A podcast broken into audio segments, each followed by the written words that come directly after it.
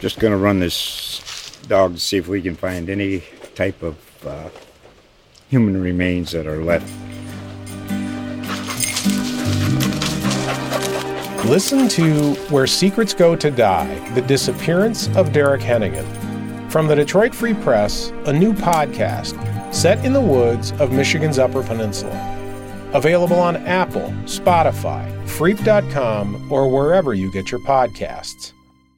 Get ready to get blitzed on the Blitz podcast at thehuddle.com with your host Steve Gallo and co-host Jake Richmond and Harley Schultz.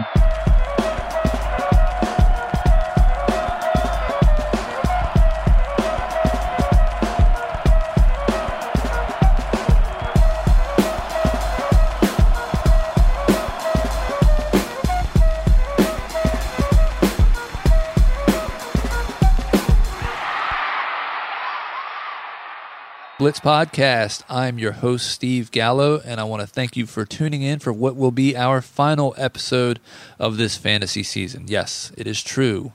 We are shutting it down a couple of weeks early, and you will have to make your way through the playoffs by yourself without our help on the podcast. But of course, you can check us out on Twitter for any last minute questions and help that you need. And if you stick around, we'll give you the um, details as to where you'll find us on Twitter if you don't already know that at the end of the show. So, with that all said, um, the reason that's happening is because of the holidays and the fact that I'm closing on a loan to buy a house the end of December. So, my apologies, but um, real life's getting in the way of fantasy. Harley, is real life getting in the way of fantasy for you? Is this the real life? Is this just fantasy? Caught in a landslide. No escape from reality. Open your eyes. Look up to the skies and see. Of course, it's holidays. You got to spend time with your family. You got to spend time with your friends.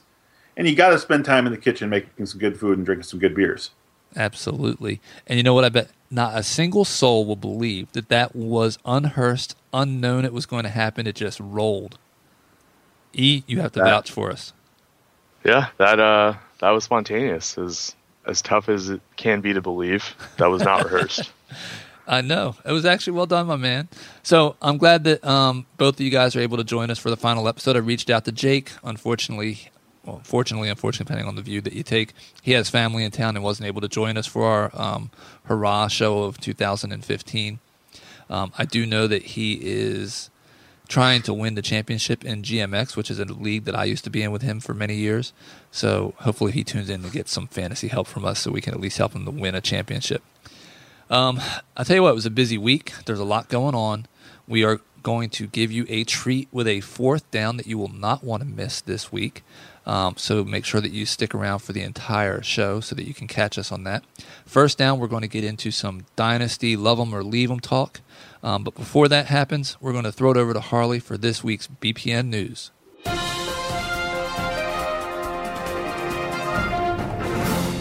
Thank you, Steve. Over the last five weeks, Doug Baldwin has averaged over 100 yards per game and nearly two touchdowns per game. This week, he faces the Browns. Folks, this is more of a sure thing than when your prom date orders the lobster. With Mark Ingram out the season, many people thought that Sean Payton would have finally unleashed CJ Spiller. We were wrong. It appears that Spiller is permanently in Payton's doghouse. If you own Spiller in a redraft league, you can officially cut him now. Of course, it won't matter because your team's season ended at least one week ago, anyways. If you own Spiller in a dynasty league, you can rest assured that he will not be back with the Saints next year. This could make him a worthwhile keeper, especially if your league awards points for games missed due to injury. Andy Dalton sustained a broken thumb and he may miss the rest of the season. AJ McCarron replaced him versus the Steelers and produced solid fantasy numbers. Following the game, McCarron compared his opportunity to that of Tom Brady back in 2001. I'm sorry to inform Mr. McCarron that just because he is also married to a smoking hot model that does not mean that he will instantly have the career success of Tom Brady. That said, Bengals GM Mike Brown received a phone call late Sunday evening from Bill Belichick inquiring as to McCarron's availability for trade following this season. Marcus Mariota had more receiving yards this past week than Mike Evans, Brandin Cooks, Calvin Johnson, Michael Crabtree, Emmanuel Sanders, Travis Kelce, Stefon Diggs, Dez Bryant, and Vincent Jackson.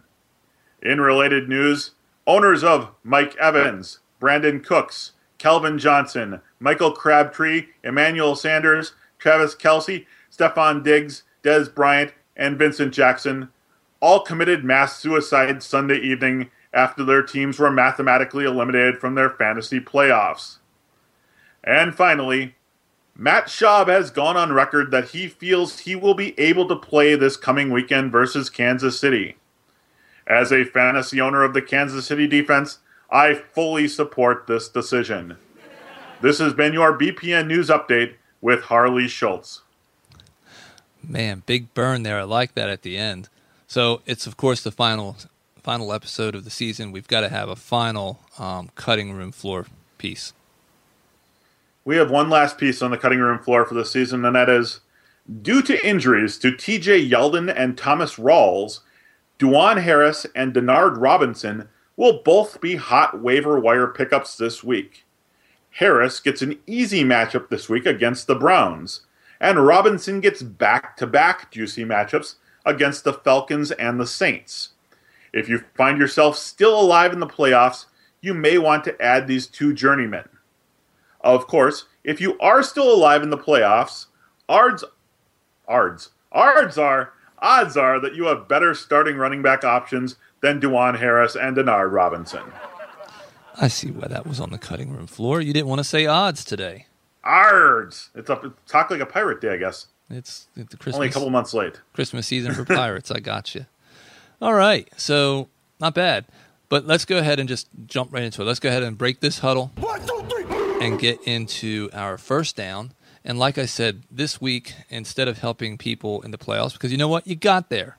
You go win it yourself now. Hopefully, we helped you get there. You go win it with what we've taught you over the season. Um, we're going to give some love to the Dynasty fans out there because a lot of them are probably playing DFS right now because their seasons are washed up and they need to know what they're going to do with their keepers and such. So we're going to do a little love them or leave them. And we're going to start off with, let's start off with wide receivers in, in the day and age of the passing game. What do you think? I'll give you guys a couple names and we'll let you debate a little bit. And you're going to love one or leave one based on what I say here. Okay. First is Calvin Johnson versus Allen Robinson. Just a straight up, you get to keep one wide receiver and you have both those guys on your roster. Who are you keeping? E, you're up. Uh, this isn't super close. I'm I'm keeping Allen Robinson. Uh, he's a complete stud. Calvin Johnson. The context here is pretty important because we're not really 100% sure what as completely committed or com, uh, what has contributed to his demise this year. Part of it, yeah, is the quarterback situation. The other part could be the offensive coordinator. We see the Jim Bob Cooter offense has brought some life back to him, but ultimately he's too inconsistent to roster the whole year. Allen Robinson is a stud. Um, it's only his second year in the league, and his first year was cut short about halfway through by injury. So if you believe in the theory that wide receivers need three years to fully mature into the player they're going to be for the rest of their careers, this is the guy to keep. Um, Bortles is slinging the rock early and often. Uh, that's the uh, the Greg Olson offense. As a he used to be the former Raiders offensive coordinator. He gets a little too pass happy at times. If he stays there, I think Allen Robinson is definitely the guy to own. Uh, Calvin Johnson, we all love to remember that 2,000 yard season, but I'll, I mean that's that's a few years away. It's I don't think he's going to be the same player he used to be. I'm going with the younger guy with the higher upside at this point. Harley? I, I agree with E on pretty much everything you just said. I think that uh, you factor in the fact that Calvin's a lot older. You factor in the fact that Allen Robinson maybe has not reached his peak yet. And you, you have to lean that way. You have to lean the way of the younger uh, more effective receiver for this season. That's Allen Robinson. But another factor that people aren't looking at is, and again, this depends on your league's rules, but at least in draft formats, a lot of times when you're talking about players that are going to be kept, you oftentimes have to give up a draft pick based on where that player was selected in a lot of leagues. So if Calvin Johnson was taken in the first or second round of your league, you might have to give up a second round pick or a third round pick to keep him next year. Now, again, that isn't the case in dynasty formats, but that's the case in a lot of uh, single single player two or three player keeper leagues. Now, in that same argument, you can say, well, Allen Robinson probably wasn't taken until the sixth, seventh, maybe even eighth round of some drafts this year. So you might be only giving up a seventh, eighth, or ninth round pick to keep him going into next season. So, based on that age, uh, offense, all, all things thrown together, it's Allen Robinson, and it's not close. I don't think it's as far apart as you guys maybe make it sound. It sounds like both of you guys are loving Allen Robinson and leaving Calvin Johnson. Robinson currently is, I believe, seventh in PPR scoring, and Calvin Johnson, for his demise, sits at 11th. Um, I think there has to be some question. Uh, are you concerned with the coaching staff in Jacksonville um, turning over? do you think they're still going to give him another year? If they're going to give him another year or two, then I think that that's a plus for Mr. Robinson. If you think that it's going to get turned over, then that's a different story. Well, if, unless I'm wrong, I think they're actually leading the AFC South right now in the playoff chase. I think they would be in the playoffs if they were tomorrow. Now, I don't know how many owners have ever fired their have, have fired everyone after making the playoffs, but Mr. Khan seems like somebody who has been he has been preaching patience this whole time. So we might see another year of Gus Bradley. I, am just throwing that out there. But going off of what you mentioned, um, Calvin Johnson is owed twenty million dollars next year. Oh, sorry, he is owed twenty-four million dollars next year, and he's turning thirty. Who knows if he's even going to be a Lion next year? And granted, they would probably have to trade him, so that kind of limits where he could go a lot of the uh, upper echelon franchises don't like giving up picks, but who knows? His context could change. His quarterback could change next year. What if his quarterback was Tom Brady next year? Ooh, that uh, yeah, I'm I'm probably taking Calvin. So that's why I say I don't think it's as I don't think the cavern's as far apart as you guys think it is. Um, but if you have to make that decision at the conclusion of the regular season, I'm with you guys. Um, loving Allen Robinson and I'm leaving Calvin Johnson. And I'm a Calvin Johnson fan from way back. I've owned him his entire career in one of my dynasty leagues and have ridden him to a couple of championships and hopefully to one more. Um, let's move on to the next one. We went from an old guy and a young guy. Now we're going to move into um, an old guy and an old guy. Brandon Marshall versus Larry Fitzgerald. Now, when you said old guy and old guy, I thought you were going to say, okay, compare myself and Jake Richmond. But uh, uh, instead, we'll uh, we'll look at Ryan Fitzpatrick versus Larry Fitzgerald. Is that no? That's not right. It's Brandon Marshall. Yes. Versus Larry Fitzgerald. But ultimately, it comes down to is who do you trust more, Ryan Fitzpatrick or Carson Palmer? Because the Jets have already gone record saying that they're looking to re-sign Fitzpatrick. Both Fitzpatrick and Palmer are up there in years, so um, I like the offense a little bit better with the uh, Arizona Cardinals. I like the fact that their team is more com- complete, but at the same time, there's also more weapons to throw it to there. In New York, they've got Marshall and Decker, and that's it. In Arizona, you've got Fitz, uh, you got I was gonna say Fitz Magic again. You've got Fitzgerald, you've got Michael Floyd, you've got John Brown, you've got Jaron Brown, you've got J.J. Nelson coming onto the scene now. Plus, you've got the pass catching back in the backfield, David Johnson, Andre Ellington. Uh, that's just a lot of weapons and a lot of hungry cooks there. I'm I think I'm leaning Brandon Marshall just because I think he is going to have more opportunity next season. And if you look at their body of work, they're for their career, they're pretty close. That's a tough one. That's why I put them together for you. What do you think, eh? I'm a big fan of the Jets offense, and I'm a big fan of Ryan Fitzpatrick. Uh, I read, I heard the stat earlier on Twitter. It's uh, over the last two years, Ryan Fitzpatrick has 42 TDs to 19 picks, and he's completing uh, 62.5% of his passes. Now, all this being said, I don't even think he's a wide receiver to own on his own team. I'm a big Eric Decker fan. That's why I'm leaning towards Larry Fitzgerald, the ageless wonder. His role is in the slot. I think who knows what's going to happen with Michael Floyd, but they've they've drafted some guys over the last few years who are going to run the outside of the offense. They're going to be the out the perimeter wide receivers, and Fitzgerald is going to stay in the slot. I think so. I think that's going to extend his career a few years, and I'm trusting Carson Palmer more than Ryan Fitzpatrick as much as I do like him. Okay, so you're you're loving Fitzpatrick, leaving Marshall, and Harley. You are. I, am I'm taking Marshall over uh, okay. Fitzgerald. So I get to break the tie. That's what it sounds like. And you know what I'm going to tell you? You can love them both. I, I really loved Brandon Marshall this year. I thought he was a great value in drafts. I wasn't as high on Fitzgerald. Um, I won't fault you for keeping either, but I'm going to say this: I'm going to love Brandon Marshall, and I'll leave Larry Fitzgerald on the the part that you know what there's less mouth mouths to feed, and I trust Ryan Fitz. Yeah, I, I trust Fitzpatrick in, in New York just enough to keep Marshall a red zone threat and I look for another solid year from him next year. I just think it'll be a little bit better than Larry Fitzgerald. So I'm to love Mr. Marshall and leave Fitzgerald. Now we're to go to a young guy and an injured guy, and you got to pick one of these guys. You got them both on your roster. You stash the the injured guy all season, and you can only keep one of them. And E, I'm going to let you stew on this when I let Harley go first. But it's Jordy Nelson versus Amari Cooper. Wow. Uh, you Jordy has proven a lot over the last few years, and uh, you really have seen this year what effect his lack of presence has meant to Aaron Rodgers' confidence with the downfield passing game there. And now his injury is not one of those type of injuries that he's going to come back and be gun shy or hesitant about. I mean, when his injury's healed, it's healed.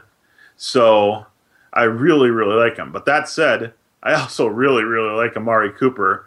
Uh, although I did pass over him in a couple of rookie drafts this year uh, for other players that we might talk about later in the segment. But uh, I, uh, you got a good young quarterback there in Derek Carr who likes to gun the ball downfield. Uh, Crabtree's getting a little older, so he's not going to be long for this uh, for this league. Jordy's still fairly young though. I, I think Jordy is under thirty, if if that serves me right. Thirty-one. Okay, so it, I, I think that I trust Jordy a little bit more, mainly because I trust Aaron Rodgers a little bit more, and uh, I know that uh, they're going to be an offense that's going to consistently be out there scoring points until Aaron Rodgers uh, leaves and joins the Minnesota Vikings. All right, so he's loving Jordy leaving Amari. I have a feeling we're going to get a different response from Mr. E.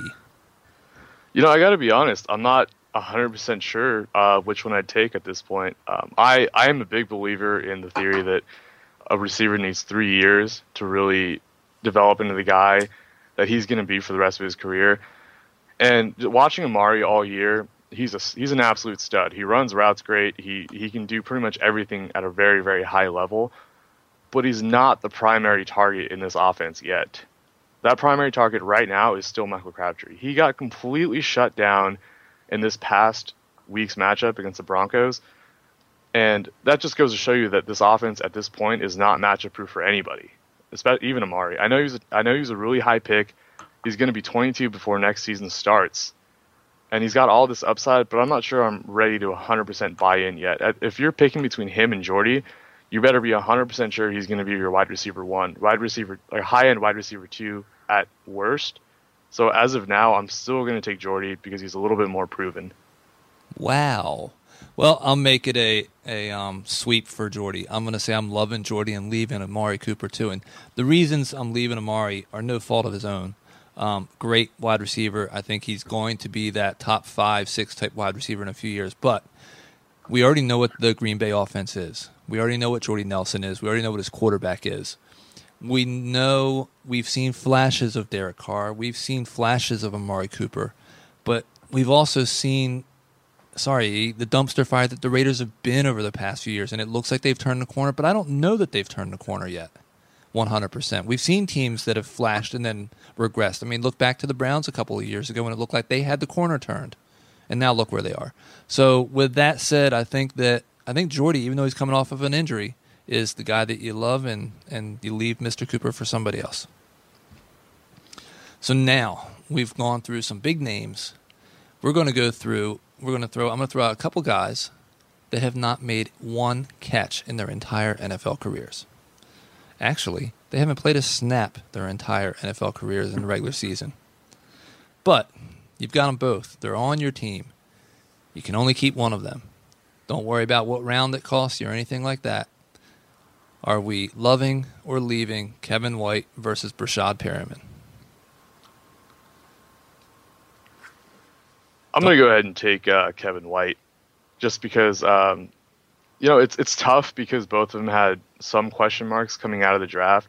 Uh, Breshad Perriman was kind of a I'm not going to say he was a one trick pony, but he was kind of a one trick pony. He was supposed to be the Baltimore Ravens' deep threat. Um, Kevin White was a higher pick.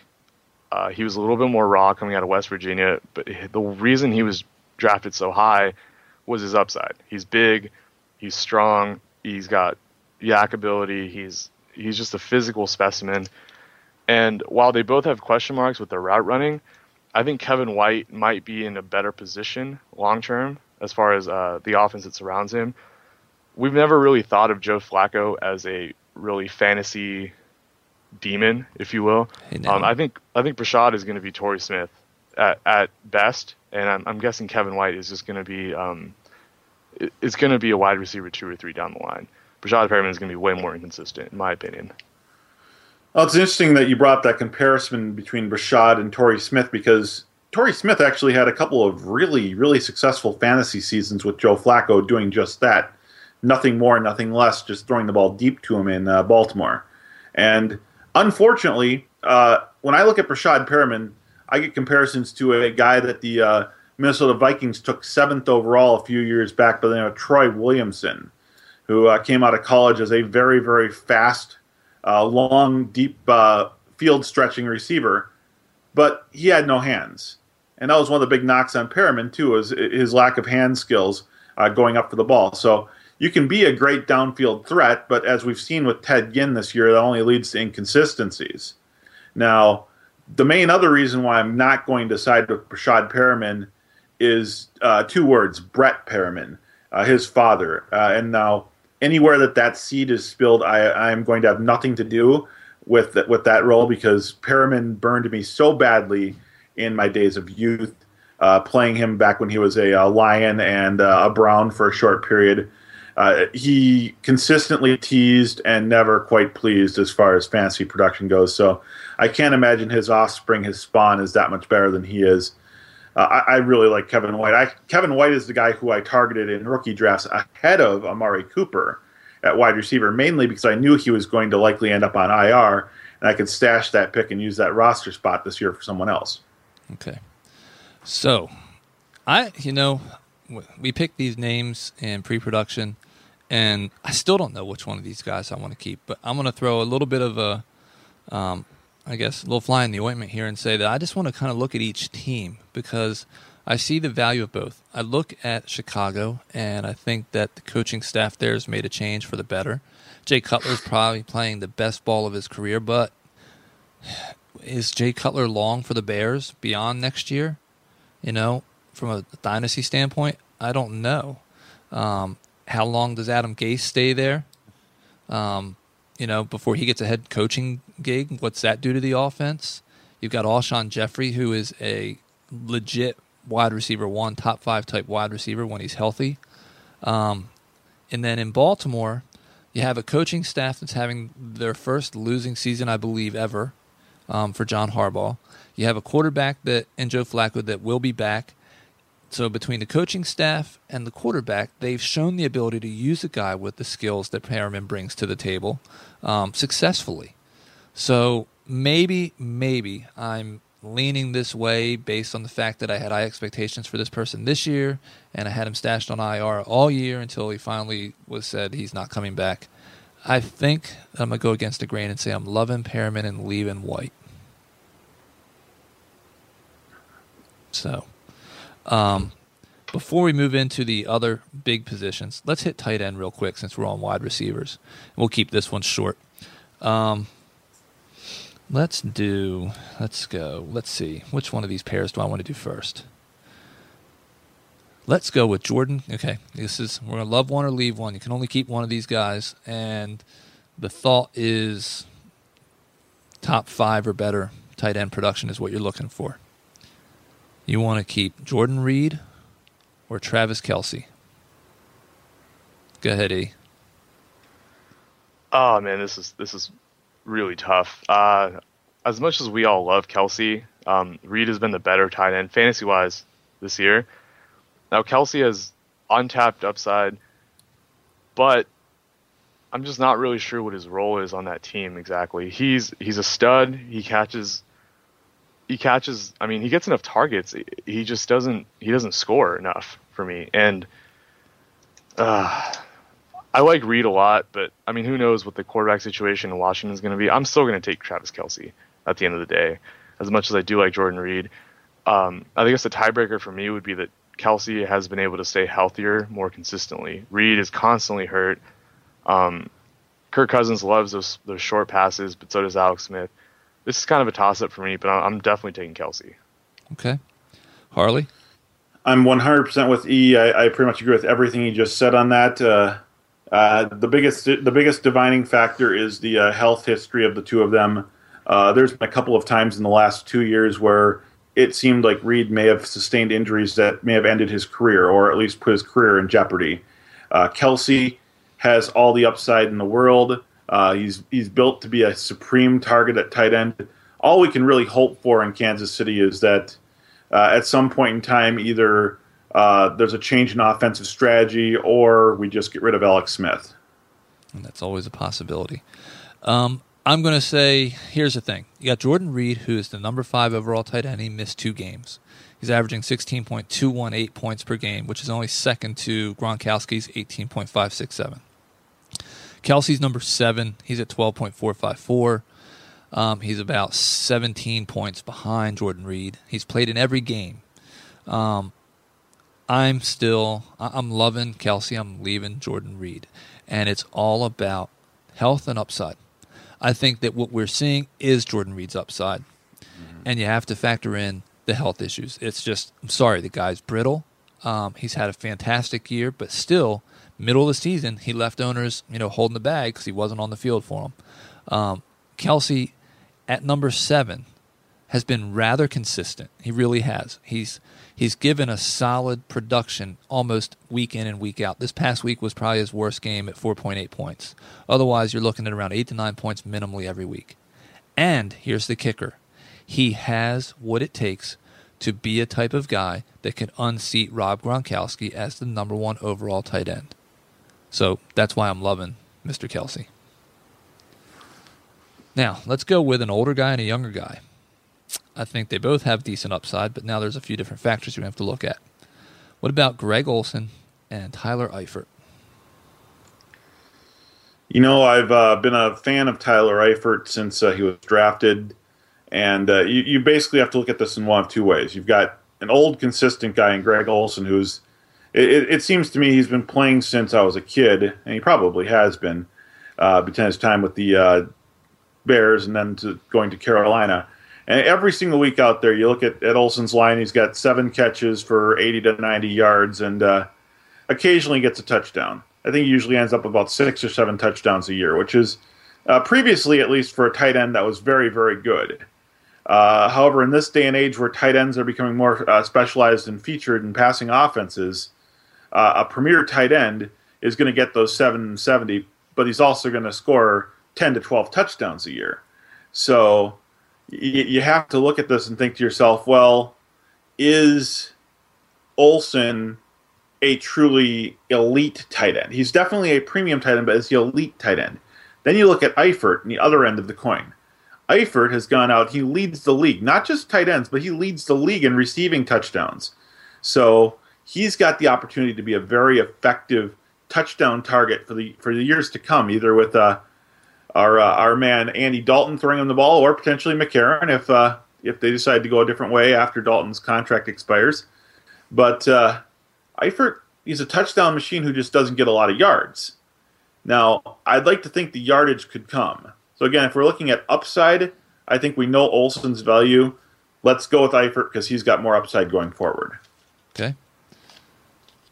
I'm going with Eifert as well, um, mainly because of the upside, but also, I mean, Greg Olsen is getting a little bit older. They you would think eventually Dave Gettleman invests in some outside weapons for Cam.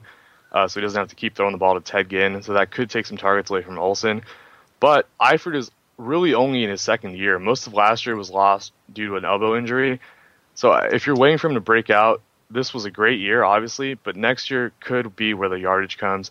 And Marvin Jones should leave in free agency, which should open up more targets for Tyler Eifert down the road. Yeah, I think this one. Well, it's not easy. I think it's it's easier. I, I think that the upside is similar for both of the guys. Um, they both have decent offenses that'll focus on them. I I agree. I'm sticking with Eifert. I'm I'm going to love Eifert on this one and leave Greg Olsen. So let's get into some running back talk. Um, let's go with an injured guy versus an older guy, and you can you got to love one or leave one as a top five option for next year. Jamaal Charles and Matt Forte. Go ahead, Harley. Well, you know that the uh, the chief and me will uh, immediately come forward and say, okay, it's got to be Jamaal Charles. But as we've seen this year, uh, both of his backups, Charcandrick West and Spence, Spencer Ware, uh, have stepped forward and done a very good job filling in for him. So we don't know uh, if he'll be back and if he'll be a full featured back next year. Now, the same thing goes for Forte there's a good chance Forte won't be in Chicago next year. Now, where does that put him? What sort of offense will he be in? Will he still be a pass catching option? And will he be a featured back wherever he ends up? Both of them are a little bit older. I think when you go down and break it down to what type of possible question marks are surrounding it, you got to go with the safer and the more sure thing, and that's Charles, who will be back with KC we know he can be a featured back. We know he can be a goal line back, something that Forte has never really been. And they're both pass catching options, so I think they're pretty even in that game. I, am going to go Charles. Okay. What about you, A? You loving Charles, or you leaving him and, and loving Forte? I'm going to go with Charles. Uh, I, I, think Charles's talent is superior to Forte's, and I know what people are going to say, but I, I stand by that. He's just been so electric the last few years. Plus, he's obviously featured in that offense. I agree with Harley. He's definitely going to be back, uh, provided his knee holds up.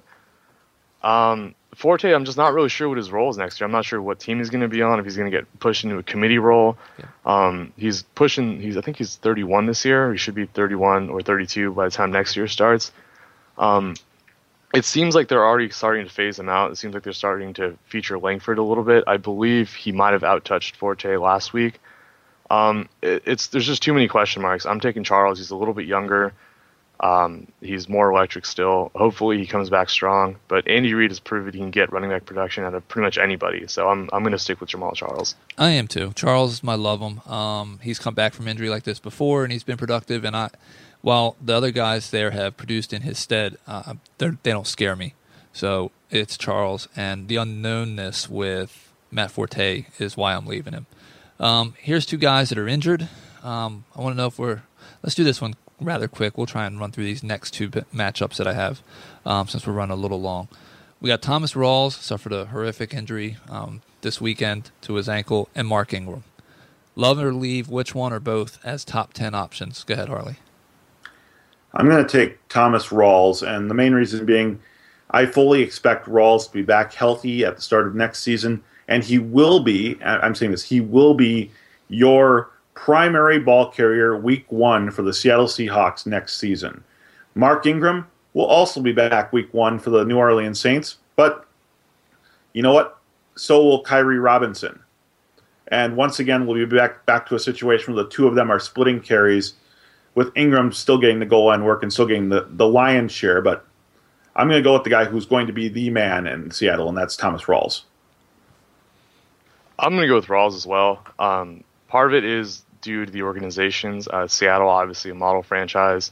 Um, New Orleans, not so much. We don't really. We keep hearing whispers of Sean Payton potentially leaving. Ah, yes. Um, so that that just has too many question marks for me. If Sean Payton leaves, what's the identity for that team? Uh, Mark Ingram, I've never really been 100% sold on.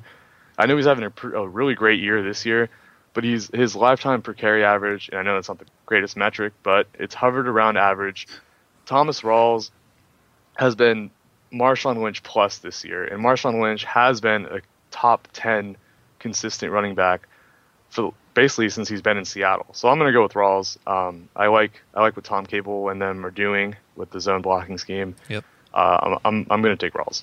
I'm, lo- I'm loving Rawls also. We'll make it a clean sweep. Um, with Ingram, you nailed it. We don't know what to expect um, team wise. I mean, New Orleans is far from having a great season. We could have Sean Payton gone. You never know what happens with Drew Brees and that salary. Um, the wide receivers there don't don't thrill me. Um, so yeah, I think that's an easy call. Here's a quick young guy matchup that we can see where you guys are on this. Let's go with Jeremy Langford and Buck Allen. Love or leave either one of those guys as a top 15 option next year. That's a tough call there. I think I'm going to go slight edge to Langford. We've seen what both of them can do this year, and so far, they both have looked very, very exciting. They both have looked very, very good, and I like both of them going forward. However, in the case of Allen, Forsett is coming back to Baltimore next year. That's written in stone already. So we don't know what the split will be between the two of them when they're both there. Langford will be the only man standing, well, aside from Kadeem Carey, but no one cares about him in Chicago. So I, I got to go with uh, Langford uh, by a slight edge, although I like them both. Okay. E? I got to go with uh, Langford on this one. Um, granted, obviously, this is depending on what happens with Forte in the offseason, but Langford's shown the potential to be a workhorse guy. Um, I like Buck Allen a lot, but I'm not sure they're going to be ready to give him the keys yet to to be the lone guy in the backfield, and I think that's what he needs. If he's a complementary player, I'm not sure he's as fantasy relevant. I'm going to go with the guy who I think is going to be the bell cow next year, and that's Jeremy Langford. You know what? I want to be on board with you guys. I'm going to say, since it's close for next year, and I agree with Forsett coming back next year, but we're talking dynasty, I'm going to love Buck Allen and I'm going to leave Langford, although I like Langford a lot. I just don't know what to expect from that Chicago Bears team going forward beyond next year. Where I think that the Ravens team, I feel more, I feel better about the Ravens team going forward the next two to four years than I do the Bears. So with that, that gives me the edge to go with um, Buck over Langford. But I'd have, I'd have a hard time faulting anybody for sticking with either one or both of those guys. So we are definitely running long, and we have some matchups for quarterbacks we want to touch on, and we already know how much I love quarterbacks. So we're just going to hit on a couple of the matchups real quick. Um, Andrew Luck and Cam. You have to keep one. You have both. Who you keeping, Harley? I'm going to keep Cam. He's proven to be just too dominant this year with absolutely no supporting cast whatsoever. Uh, it's only going to get better with Kelvin Benjamin back next year, a full year under the belt for Devin Funchess, plus an additional wide receiver that I'm sure they'll sign this offseason to replace uh, the amazing Ted Ginn, who's got eight touchdowns despite deserving about 20. Okay. Steve Smith, maybe. Who knows? Um, e? Yeah, I'm going to roll Cam for basically the same reason. Um, Luck is, I think, I have no question Luck is going to bounce back next year, but Cam gives you that extra game breaker ability where he's a red zone threat. He can run, he can pass. The questions were around Cam were can he throw from the pocket, and he's answered all of them this year. So I'm going to roll with Cam. Yeah, I don't, I don't, you know what? I don't know that anybody would have taken anything we had to say this year seriously if we had said prior to week one, who's the quarterback that you are going to take from a dynasty perspective, Cam Newton or Andrew Luck? Um, if you had said Cam Newton, but I think that Cam Newton, due to his legs as well as his receiving options, can only get better. Um, is the reason that you have to go with him. Um, two older guys we were going to talk about. We're not going to hit on them. I'll just say who they are. Um, it was we were going to talk about Carson Palmer's and Philip Rivers. We know that dynasty people don't like old guys as it is, so don't worry about those guys. Um, Matt Ryan has pretty much stunk up the joint, but I think that some people still will live on the fact that he's got some good talent around him with you know Julio Jones, etc. So what about Matt Ryan and oh, let's go with um, Mr. Bortles. You know what? Throw Derek Carr in there. Love one or leave one. Who you guys going to love? Who you leaving? I'm taking Carr. Uh, Of I'm, course you are. Yeah, of course I am. well, I'm taking I'm taking Carr for a few reasons. Uh, I know Harley's all in on the Jacksonville offense. I, I still have fears that they will regress. I think Bortles is going to be a high volume player. He's going to need a lot of attempts to score a lot of points fantasy wise. And this has obviously been a great year, but from maybe and maybe probably it's biased, but I think Derek Carr needs a running game so badly. I know Latavius Murray is leading the AFC in rushing. currently. I, I have to check on that after this weekend, but it hasn't been consistent all year, and he's played so much better when he has a running back that goes over 100 yards. I don't think I'm not sure if Murray's the guy, but if the Raiders can build a running game around Derek Carr, I think his upside is higher than both of those other players. Matt Ryan has a running game, or he had one, but he just hasn't been able to capitalize on it. He hasn't been the guy that we thought he was going to be, and he's I think he's hit his ceiling. Absolutely. Um, I'll give you a quick second here in just a second, Harley.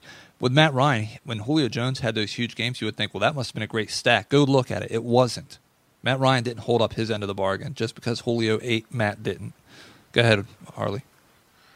Uh, you know, I'm one of the lo- longest standing Matt Ryan apologists, but I've completely jumped off the bandwagon the last couple weeks. I actually cut him in one league to pick up Blake Bortles, who I, am not surprisingly am going to be choosing in this argument here. Uh, again, I'm a huge fan of the uh, Jacksonville offense right now. There's so many weapons to choose from. Uh, Julius Thomas, Allen Hurns, Allen Robinson, uh, the young TJ Yeldon started to look really good the second half of the season. Now he's hurt. But uh, here's here's what I say. Uh, one of my fellow contributors at League Safe Post by the name of Brian Johnson coined the phrase "garbage time" last year for the number of touchdowns that Mr. Carr threw when his team was losing by 30 to 40 points late in the third and fourth quarter.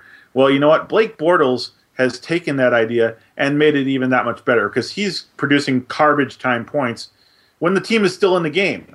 So, you know what? Uh, you got to assume that that's going to be the case going forward with Jacksonville. They're going to be in the games, to be a lot more competitive. Their division is awful. The division that uh, Oakland plays in is much tougher. So I'm going to go with Blake Bortles. And give me Baby Ben also. Yep, that's what I'm calling him, Baby Ben. Okay, um, one last one. We'll just do this as a, since we're already well over our time limit for the entire show. Um, what the hell? It's our last one, right? Um, two young guys, two rookies. You can keep one. Jameis Winston, Mark, and then Mariota. I'm going Winston. Winston. Yep. Winston. Absolutely. I'll make it a, a, clean sweep. I like Winston. I like what Lovie's doing there. I like the receiving core that he's got. I like the running backs. Winston. But I don't think people that keep Mariota would be upset, but Winston's got more upside. Okay, it is now time for us to um, go ahead and I guess break this huddle and throw it over to Harley um, for his tapped in segment, which we did not discuss whatsoever. So I have no idea what he's going to tell you guys that you should drink for the week. Um, but he and I are going to sit back and take a listen. Well, Steve, thank you very much uh, for this week on Tapped In. I know we're running a little behind, so I'm going to sh- give a shout out to a brewery in Brooklyn, New York, that uh, has a couple different beers that just made their way up here to the Midwest that I really, really like. That is Sixpoint Brewing Company. Uh, they're the makers of their most popular release is a beer called Resin. It's an IPA, 101, 103 IBUs. It's very, very big. It's got 9.1% ABV, so it's highly alcoholic on top of being very hoppy. But it's one of the most pine forward, most uh, dank forward IPAs that I've had in a long, long time.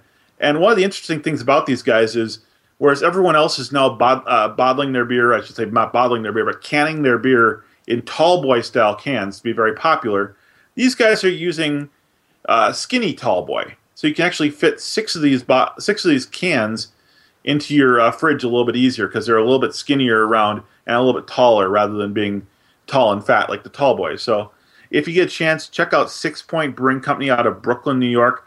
Uh, they make several different beers, including a beer called Beast Mode, which is a seasonal porter. I assume that uh, it's meant to be in reference to uh, Mr. Marshawn Lynch of Seattle, or maybe it's a reference to uh, so-called Beast East, uh, Chris Ivory in New York there. But uh, if you get a chance, try their resin, which is their Imperial IPA. It's delicious. And just look for their beer out and about. Sixpoint Brewing Company, Brooklyn, New York. There you go. Very good one. It was quick, to the point, and refreshing. Um, so let's go ahead and we'll break this huddle, and we're going to get into our um, third down, which is, of course, our DFS um, play them or fade, plays and fades. So we'll try and at least give people our plays, and maybe we'll cut down on the talk a little bit because you know what? We've earned skin with them where they know that our logic and reasoning is valid and just to follow what we say blindly, right? Yes. Okay. So, Harley, go ahead. You kick us off. You're first. Okay, I'm going to start with running backs then first, Steve. I'm going to pay to play, assuming he's healthy, Jonathan Stewart. At 6,000 and 7,500, he's going up against the New York Giants. Uh, he gets a Giants team that's allowed 150 plus combo yards per game to opposing running backs. And so far today, they've given up two touchdowns to Lamar Miller. There you go. Who we fading? On the fade side, I'm actually going to fade a threesome. DeAngelo Williams versus Denver, Jeremy Hill and Gianard, uh, Giovanni Bernard versus San Francisco. I'm not going to talk about Williams versus Denver because Denver's got a good run defense. Everyone knows that. But San Francisco at home is allowing 80 rushing yards per game to opposing running backs. Compare that to the 153 rushing yards per game they're allowing to backs when they're on the road. This game is in San Francisco. That's where the rush defense is very good. So I'm not going to play Hill or Bernard versus San Francisco. And the value play for this week is DuJuan Harris going up against Cleveland. He's only at 4,600 on DraftKings. Browns are allowing 157 combo yards per game to opposing running backs. All right. And E, go ahead. You've got what, quarterback? Yeah, I got quarterbacks. So this week, I'm fading Ben Roethlisberger. And the reason being, they're playing Denver. Uh, they're, Denver's coming off of a loss to the Raiders. So I don't think that defense is going to be in any any really great mood to begin with. And Big Ben's line has been injured this year. I think that Denver finds a way to get to him, and that disrupts the whole game. I think Denver bounces back this week, and I don't think Roethlisberger is going to give you the value you're looking for if you're paying that much for him. Okay. I'm playing Russell Wilson. Russell Wilson has been red hot. He just lost his starting running back, so we're not really sure what's going to happen to the running game. I'm guessing Russell Wilson probably has to make up for part of that loss. They're playing Cleveland. I know they just beat the Niners, but they're still not very good. The Niners are just that bad. I'm going to go with Russell Wilson. I think he gives you a solid, solid game. Um, he won a lot of playoff games last year for a lot of people, including myself, so I'm going to roll with him. Okay. So I guess I'll jump in and take tight end, and then we'll let Harley finish um, with wide receiver. So you know what? At tight end this week, don't overthink things. I'm paying to play Rob Gronkowski. If Gronk is healthy, Gronk gets played. If Gronk is playing, Gronk gets played. It's simple as that. Um, the guy I'm fading this week is Greg Olsen. Um, at 6,900, 6,800 He's facing a Giants team that ranks second for the season in points allowed to tight ends, and then seventh overall in points allowed to the position over the last four weeks. So why am I fading Greg Olsen? Why? Any ideas why? No. I actually have him ranked as my number two overall tight end, so I'd like to know why. Well, it has to do with I'm not sure what how much of a game we're going to get out of the Carolina offense. Good point. And that's it. that's exactly the reason. It could be a half. Uh, who knows how, how how much they'll be up on the Giants, and it, that's the point we're at with playing any of the Panthers. I think that you have to proceed with caution and understand you may only get two and a half quarters out of them. So that's why I'm saying to fade Mr. Olsen. And if you want a value play, there is none. But if I have to give you a name, I'm going to give you a name that he scores better, and oh, he almost caught that. Um, Ryan Griffin of the Houston Texans. Yay! so there you go. And we'll throw it to Harley to finish us up with wide receivers. I'm glad you mentioned Ryan Griffin. Otherwise, I would have. Uh, he's actually my sleeper streamer special at uh, fantasyvictory.com this week. So uh, for pay to play at wide receiver, I'm going to take Calvin Johnson going up against the rotten New Orleans secondary. He's only 6,900 coming off a horrible week, probably his worst week in his career. Uh, I, I would think that his floor this week is probably two touchdowns. He's probably going to do even better than that. I'm fading the uh, triumvirate of Odell Beckham, DeAndre Hopkins, and Antonio Brown. They're going up against Josh Norman, Vontae Davis, and Aqib Talib in that order the top three salaries at wide receiver on both sites, and they're facing arguably the top three shutdown corners this side of Revis Island. So, not playing any of those big three this week. And my value play is Tyler Lockett versus Cleveland. He's at 4,200 and 6,000. You know, Doug Baldwin is the chalk play everyone's going to be on this week because uh, he's red hot and his price is low. Lockett's price is even lower and he's just as hot. Well, there you go. Um, we buzzed through that, but I think that there was some solid um, information for people to use for their DFS plays this week. Um, so let's go ahead and just um, break this huddle. One, two, three. And at this point, um, this is where we be giving the rolling the credits and saying goodbye, thank you, you know, listen to us on Twitter, blah blah blah. But we promised people a fourth down, didn't we? Yes. And for that fourth down, what we are going to give you is a mock first round draft for next year. Um, Harley will be picking first, E second, and I will pick third. Um, so, PPR is what we'll consider it. Um, tight ends with um, full points per reception, also. You're up, Mr. Schultz. Well, we are drafting a quarterback, No. a running back, No, no, no. Just one round. just Draft. top 12. Okay. That's it, top 12. If you want to In draft a case- quarterback right now, you can do that. I'm not going to. Okay. I am, however, going to take tight end Rob Gronkowski first overall. That is bold. Almost as bold as me seeing J.J. Watt go first overall in a combined league earlier this year. All right, Gronk's off the board. All right, uh, PPR. I'm going to go Le'Veon Bell. Uh, assuming he comes back healthy, assuming all reports out of camp are positive, Le'Veon Bell. Okay. Well, I want to go running back. I went running back this year in the first couple rounds. It felt like a retro year to do that. Screw running backs. Give me Antonio Brown. Well, with all the running back injuries this year, one of the premier running backs was not injured this year, and that is Adrian Peterson. He is going to be pick number four. Okay. And Mr. E. This is tricky because I had him up there, but I'm going to go with Nuk, DeAndre Hopkins, number fourth overall. I kind of hate you. He's getting targets galore. I'm assuming Bill O'Brien fixes the quarterback position. I'm praying he can be a top five guy next year if they do. Here's the thing. I think that what we see is a trend, and we have already seen it start to happen, where people go wide receiver crazy. The fact that there have been so many, and I mean so many running back injuries this year, I believe you're going to see people shy away from the position. I really do. Um, and as bad as bad as this guy has been this year, this wide receiver has been awesome. So, in spite of Matt Ryan's poor play, which I don't think can get any worse, I've got to go with Julio Jones. Well, for much of the reason that you mentioned there, it seems like people are shying away from the running back position because of all the injuries. So I'm going to take a guy who is he he had a bad injury last season, and now he is fully healthy, and he's probably going to be our rookie of the year this year, and that is Todd Gurley. Wow, okay. Mr. Gurley going in the top seven. All right. I see you, Harley. Uh, well, until further notice, he will be the offense for the Minnesota Vikings. So I'm going to go ahead and take AP. He went four. Look at this. Yeah, we got to have someone that does the uh, dou- try to take someone that's already been drafted in the first round. Not, right, all not right. scripted Well, in that either. case- Not scripted either. I apologize. In that case, I I have here written down uh, Packers running back, and that's because I really have no idea who's going to be there. Uh, maybe they get rid of Lacy. Maybe they decide that Starks is the feature guy. But I'm going to go ahead and take a chance on that. Whoever the Packers running back will be at the start of the year next year. Now you got to make a name. So it's going to be Lacy. I'm writing Lacy down for you. That way I can't draft him.